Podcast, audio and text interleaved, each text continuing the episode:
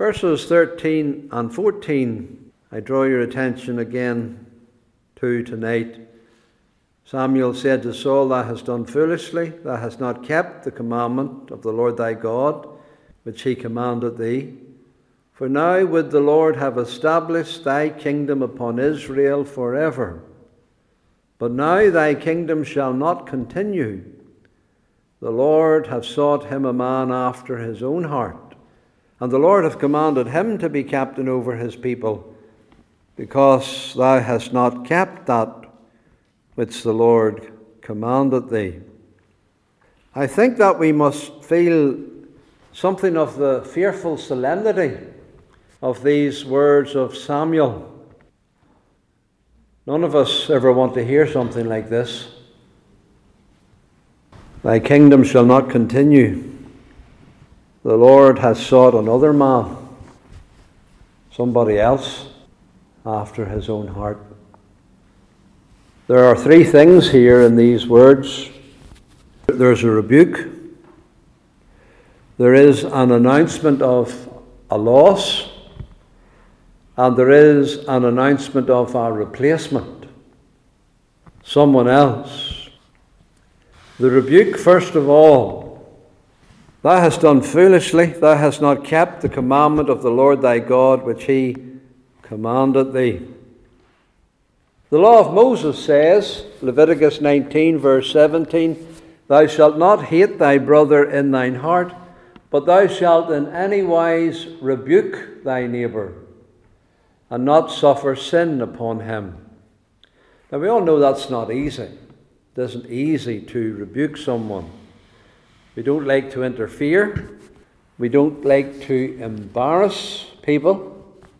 We don't want to be seen as maybe self-righteous or arrogant. We want people to like us. Rebuking is not the best way to get people to like you. And sometimes we feel like we're just hypocrites. How can we rebuke for sin when we're just sinners ourselves? And maybe needing rebuked ourselves at times. So we think, why am I to rebuke a sinner when I'm a sinner myself? And so it's not something we find easy, for these reasons and perhaps for other reasons besides. I'm sure Samuel doesn't like the rebuking business. There may be some odd character who does like it, and it's just their cup of tea to be going around doing that. But I think for most of us, and I'm sure for Samuel too, it's not the business that he likes doing. But you see, Samuel has no choice about the matter. You must remember, he has not come to Saul in a private capacity. He has come to him as the man of God, with the word of God. This is God's word that he's bringing to the king. Now, Samuel is a prophet. We know that. He's a prophet after Moses. In fact, after Moses, he's one of the greatest prophets. All Israel, Samuel, the book of Samuel tells us, from Dan even to Beersheba, knew that Samuel was established to be a prophet of the Lord. It hadn't been said of anybody like that before or after Moses. He's unique. He leads the prophets. And sometimes in the New Testament, the apostles speak of the prophets as a group, and they name Samuel first. You remember Peter? "All the prophets from Samuel," he said, "and those that came after have spoken of these things." And you remember in our studies in Hebrews, the great men of faith, where does Paul bring us to? Samuel and the prophets, as if to put Samuel at the head of them. Samuel and all the prophets. Samuel then is unique. He stands out. The word of the Lord is in his mouth. You may remember that in chapter nine, Samuel said to Saul, "Stand thou still a while, and I'll tell thee the word of God." Well, this is a similar occasion here in chapter thirteen. He doesn't say those words, but he's doing the same thing. He's telling him the word of God. The Lord is with Samuel, and none of his words fall to the ground, the Bible says. And so we see that he tells the word faithfully to the King, holds nothing back, and he delivers the whole counsel of God. And that, of course, includes the duty to rebuke the erring. Thou hast done foolishly. Thou hast not kept the commandment of God. So he's a man with God's word who reproves and rebukes, as well as exhorts and teaches, as every Christian minister is commanded. And the Bible says that this rebuking business is to be done with all authority, as if God commands it. Now, Saul is not to think Samuel rebukes me and he's a nasty man because he does that. No, that's not how Saul is meant to think. Saul is meant to think, the man of God rebukes me, and it's coming from the Lord. It's the Lord who's rebuking me. It's God's rebuke, and that makes it all the more solemn. And it ought to be very touching to our hearts when God rebukes us.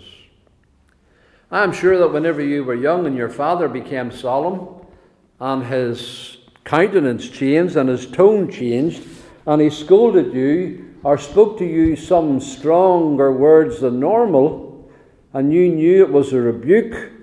Maybe he said, "That hurt us, son. That hurt your mother's son," or something like that. You never forgot that, did you? It was a rebuke that hit home because it was your father's rebuke, and you took it. Well, that's how God rebukes us. So let us not blame the man of God if we feel convicted of our sins, if we feel a wee bit uncomfortable. Maybe it's the Lord correcting us. Now, of course, we can pray, and ought to do so, as the psalmist prayed in Psalm six, "O Lord, rebuke me not in thine anger. Neither chasten me in thy hot displeasure. Have mercy upon me, O Lord." But that's not a re- prayer against the rebuke of the word. I don't think we should pray against the rebuke of the word. That's a prayer against the rebuke of the rod. It's a prayer that the rebuke might not turn into one of fierce anger of God and some chastisement. So, Lord, don't rebuke me in your fierce anger, and chasten me in your hot displeasure. It's an awful thing to be rebuked by his word, but it's an even more terrible thing to be rebuked by his rod. The word comes first. So let us suffer the rebuke of the word. And then we can pray, "Lord, don't rebuke me in your fierce anger and chasten me in your great displeasure. I confess my sin and I'm sorry. Forgive me." So let the rebuke of the word be enough. Let it cause us to seek mercy and forgiveness. The Bible says that the wicked perish at the rebuke of God. How could you perish at the rebuke of God? If you don't repent, if you don't say sorry, if you don't ask for forgiveness at the rebuke of his word, will be like the wicked, who will be perishing under the chastening of his rod. Now, I'm just reminding you that this is not a personal whim of Samuel here. There are some people who, liberals who come to the Bible like that, you know, "Ah, Samuel's out of sorts. He's feeling a wee bit cut. He's a chip on his shoulder. You know, not judge anymore. People have rejected him. They didn't accept his sons. They rejected his sons as judges. They got a completely different leader." And so they say he's got a bit of a chip on his shoulder. And that's why he's nasty to Saul. That's why he talks to Saul the way that he does. Now, it's very easy for a preacher to get a chip on his shoulder, and we have to always guard against that. And that these rebukes don't come because of that. But this is not definitely not the case with Samuel. He's the man with God's word, and he rebukes him with the word of God. And it's not just preachers who have to rebuke. The law of Moses says to all the people of God about your fellow man, you, you, to rebuke him and not suffer any sin upon him. And our Saviour repeated that law of Moses to us. He says, take heed to yourselves. He's speaking to all the body. Take heed to yourselves. If thy brother trespass against thee, rebuke him. And if he repent, forgive him. If we do see our friends and our loved ones doing something wrong or going astray, if we love them enough, we will do it. We will say something. The lesson is, let us suffer correction. Let us want to be corrected. Let us even count it a mercy that someone would even bother to do it. To be rebuked is oftentimes to be rescued if we take it to heart. Remember how the psalmist said, let the righteous smite me, let him smite me. It shall be a kindness, let him reprove me or rebuke me. It shall be an excellent oil, which won't break my head. So you see, there's wisdom in that. It's only a word. It's only just to improve you. And even if it's given with a spirit that's not perfect, still there might be validness in what is said. And let's just take it as something to think about, as from the Lord. No matter about the trembling or the fearful, or even the wrong spirit maybe with which it's given. Let's take the words to heart and think about them and say, maybe that is the case, and I don't even see that. And sometimes I've had to do that. I'm sure you've had to do it as well. You didn't like being told that, but you know, you, t- you did think about it, and it did change your ways in some way. That's good. So rebuking is useful. Now, of course, Samuel's not rebuking for some minor thing. We, we don't rebuke for minor things. You know, we don't pull little specks out of people's eyes and we've got beams in our own eyes. No, some have thought Samuel is just a sore loser, as I said. He's rebuking out of a personal slight, and it's just a very minor thing really at the end of the day, this business. You know, Samuel not being there when the offering's made. Saul didn't wait for me. At Gilgal, he didn't wait for me, and he's going off. Um, it's just a minor thing. It's not a minor thing. I repeat, this is not personal. This is God's word, God's rebuke. It's not a light matter. Verse thirteen, thou hast not kept the commandment of the Lord. That's serious. And what is more, he's the Lord your God, thy God. Thy God who made you king, thy God who gave you all that you have, thy God who put you in this position, thy God who gave you these gifts, thy God who made you the deliverer of Jabesh Gilead, that God, Saul, whose commandment you've not obeyed. So it's serious. It's ingratitude, it's disobedience, it's an unkindness. The God who chose you, the God who made you to be among his people, and has caused you to be the king of his people, you just blatantly disobeyed him. So it's not a minor thing. Let's get that out of our head. That was done foolishly, and it's not a minor thing. I'm sure there are a lot of minor things that we all do, and we're hardly going to get a prophet come to rebuke us about it. But whenever we blatantly and wickedly disobey God's word, we can expect a rebuke. And that it is truly God's word is seen in the revelation that goes with it. Because Samuel doesn't just say, you've not, not kept the commandment of the Lord. He gives him a prophecy.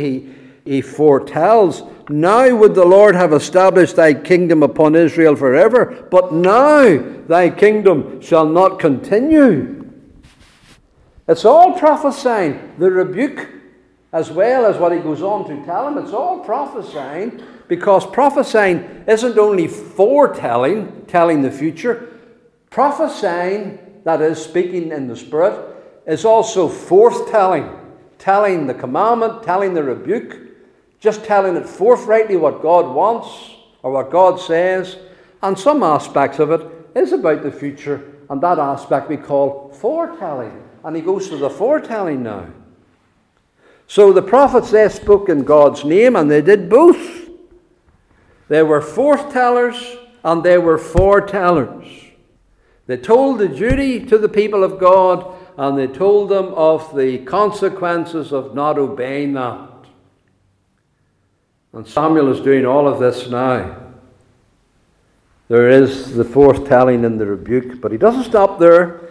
As I said, he goes on now to do these two other things. And this shows this is not a whim of Samuel. If it was just a whim of Samuel, he just stopped at the rebuke. But the Spirit of the Lord is guiding him, letting him see things, what might have been, what now will be. Spirit of the Lord is letting him see that, and he's telling him, that might have been down that way, Saul, but instead it's going to be down that way now, Saul. Only a man anointed with the inspiration of the Spirit can do that. This is a word of God. He's speaking to Saul, and he's telling the future. And he first of all announces the loss. Now would the Lord have established thy kingdom upon Israel forever. But now thy kingdom shall not continue. That's a loss. What might have been? Brethren and sisters, this is a solemn word. What might have been if we had kept the commandments of God better? What might have been if we had been obedient? What might have been if we had been saved earlier? What might have been if we'd have come to Christ earlier? What might have been if we'd not sinned that sin and broken that commandment and gone down that wrong path? This is humbling, of course, isn't it? What might have been? Your kingdom would have been established to the ages, Saul. But not now. That's it. No more. That's humbling. This is not something we can, we ought to get depressed about and get down about what might have been. There are no doubt are many might have beens, but we can't cry over spilt milk. That's it. Nothing can be done. It is the fruit of our folly. And of course, we don't, as it were, think about what might have been. We just, you know, that's just a waste. We can't therefore think upon it and dwell upon it. But it needs to be known that sin and disobedience does lead to loss. It does. We have to know that much. We can't measure the loss, comprehend it, but there is some truth in it. Our ability to bring Him glory and our usefulness in life might have been multiplied if we hadn't went astray in that way, or been saved earlier. And so it's very important to know this, especially young people to know this, that it's important you obey God, because you'll live to be the most useful for God, the more you obey Him.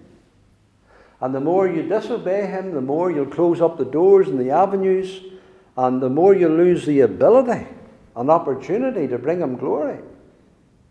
So it's good to obey God, always. Young people need to know that. It's a bit late with a whole lot of us, isn't it, really? So as I say, we can't cry over spilt milk. The Lord forgives us. The Lord pardons us. And the Lord still is pleased to in some way use us. And for that we must thank Him. Truly. But what might have been if we had been better and obedient? This is humbling, isn't it? I think it is. This makes us to want to pray, God, just be merciful to me. It ought to make us cry and say with David, make me to hear joy and gladness, Lord. The bones which you've broken, that they may rejoice again. Hide thy face from my sins and blot out all mine iniquities. Create in me a clean heart, O God, and renew a right spirit within me. Don't cast me away from thy presence.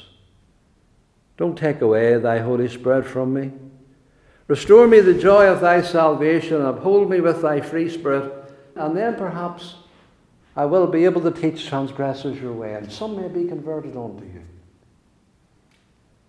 So the Lord still forgives us and still uses us. But we must never forget, by disobedience, we become losers in some way. Saul is actually told what might have been then. Your kingdom would have been upon Israel forever. The Lord would have done it. The Lord would have established it himself. You would have been his man, Saul. You would have been the one to bring him such glory, Saul. How useful you would have been. What I would have made of your kingdom. Now, how does the what might have beens in the responsibility of man fit in with the sovereign and one eternal plan of God? I don't know. I can't give you an answer for that. I can't explain it, what might have been and what is. I don't understand it, but here it is. What might have been. What now is. How would that fit in with the prophecy of my Messiah coming from Judah? If Saul's kingdom continued forever, how could it be that Christ would become the son of David? So there are deep questions here. And I could do, go down a whole lot of rabbit holes here, which I don't want to do. The responsibility of man and the sovereignty of God, these are deep things. And we could just leave ourselves down the rabbit holes in the dark. And that wouldn't profit us any. But I think forever here does not mean unto the end, unto Christ. There are times in the Bible when forever means uh, as long as you obey, or for a long time. David is the one unto the end, unto Christ. That's, that's always eternally planned.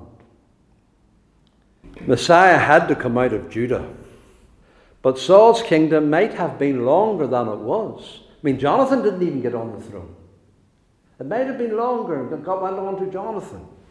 And then there might have been some arrangement whereby David was introduced and it was passed on to David in some way or other in the providence of God, so that it did continue down that line. God is able to do it.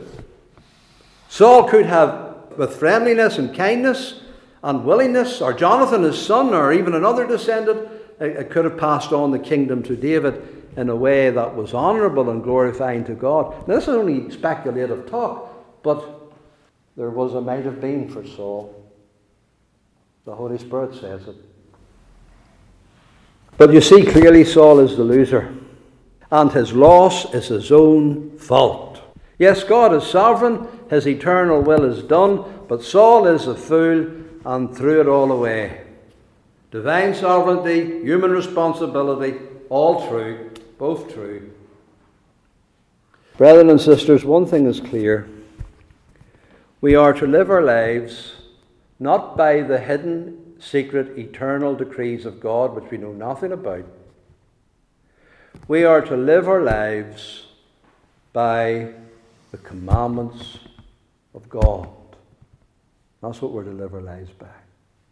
Not what we think the sovereign, mysterious plan of God is, but what God tells us to do, his revealed word, his spoken word. We believe in God's eternal decree. We're Calvinists, but we must live by doing what he says. Trust and obey. And so we need to remember that we will be losers by our own disobedience. And let's not blame the sovereignty of God for things, though we know that he is sovereign even over our wills. But we are responsible. And when we are chastened, we know that it is our fault. And then lastly, this replacement is announced. And what is more, not only have you lost out, but Saul, God's going to replace you. Now thy kingdom shall not continue.